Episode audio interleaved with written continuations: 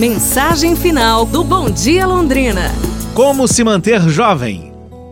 Dona Maria Giló é uma senhora de 92 anos, miúda e tão elegante, que todo dia às 8 horas da manhã ela já está toda vestida, bem penteada e discretamente maquiada, apesar de sua pouca visão.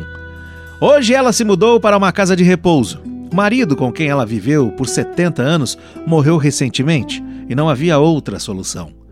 Depois de esperar pacientemente por duas horas na sala de visitas, ela ainda deu um lindo sorriso quando a atendente veio dizer que o seu quarto já estava pronto. Não pude me conter e questionei a ela como podia ser tão jovem em idade tão avançada. Dona Maria Giló então prontamente me respondeu: Tem alguns passos para você seguir. O primeiro passo é deixar de fora os números que não são essenciais. Isso inclui a idade, o peso, a altura. Deixe que os médicos se preocupem com isso.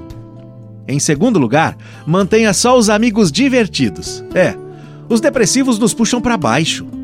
Terceiro passo, aprenda sempre. Aprenda mais sobre computadores, artes, jardinagem, o que quer que seja. Não deixe que o seu cérebro se torne preguiçoso.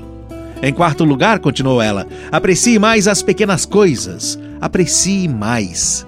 Ria muitas vezes, durante muito tempo, ria alto, ria até lhe faltar o ar. E se tiver um amigo que o faça rir, passe muito, muito tempo com ele ou com ela. Quando as lágrimas aparecerem, aguente, sofra e ultrapasse. A única pessoa que fica conosco toda a nossa vida somos nós mesmos. Viva enquanto estiver vivo.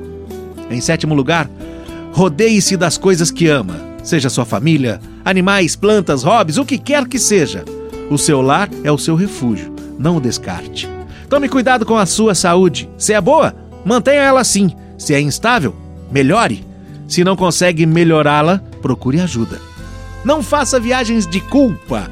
Faça uma viagem ao centro comercial, até a um país diferente, por que não? Mas não para onde haja culpa.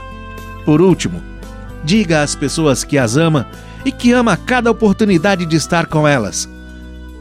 Colocando todas essas coisas em prática, com certeza você se manterá muito jovem. Pra gente refletir, não é não, pessoal?